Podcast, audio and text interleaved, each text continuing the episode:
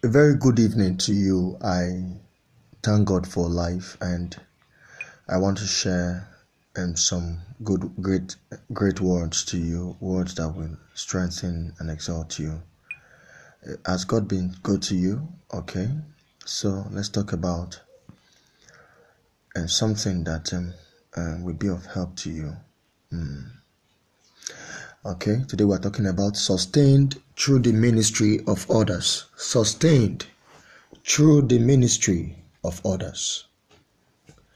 God has designed us to depend on other humans to awaken and sustain and strengthening our worship, our knowing and treasuring God.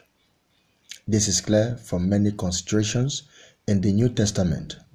God has appointed that there be pastors and teachers in the church.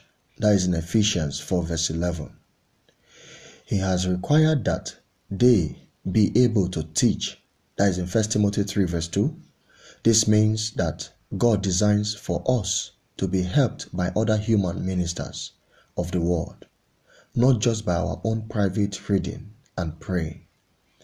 It is clear that we need other ministers from the example Paul set in strengthening the churches he started.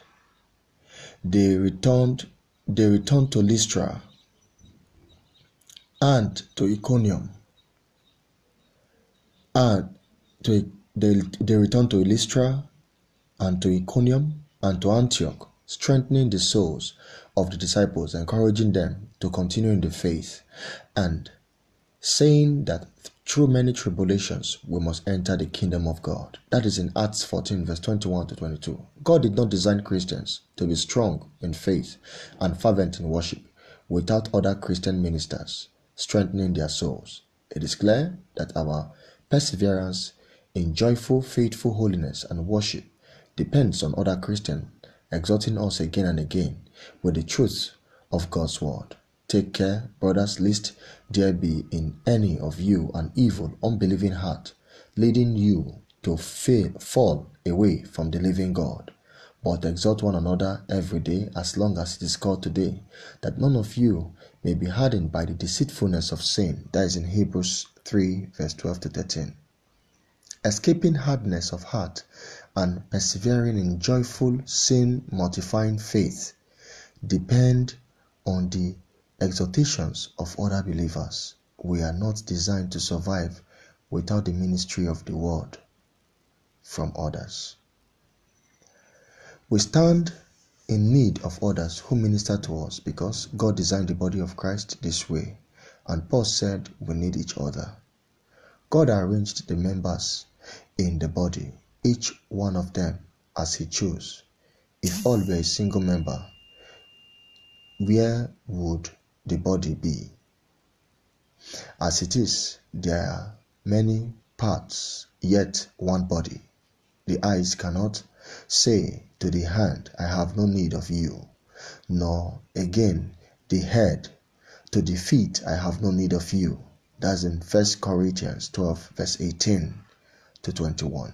It is clear from Paul's use of the word need in 1 Corinthians 12, verse 21 that he does not see the Christian dependence on other Christians as a defect in our dependence on God.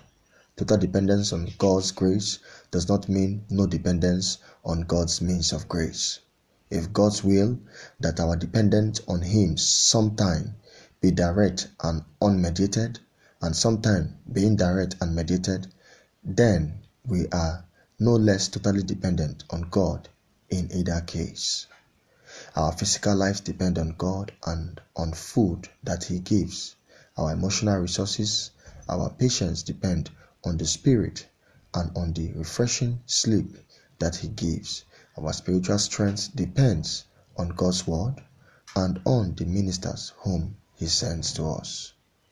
Let us pray. Dear Lord, thank you for the ministry of others that has made my walk with you a great one. Thank you for using their words to increase my reliance on you and direct me towards the path you have planned for me. Today, you have given me the Bible to sharpen me.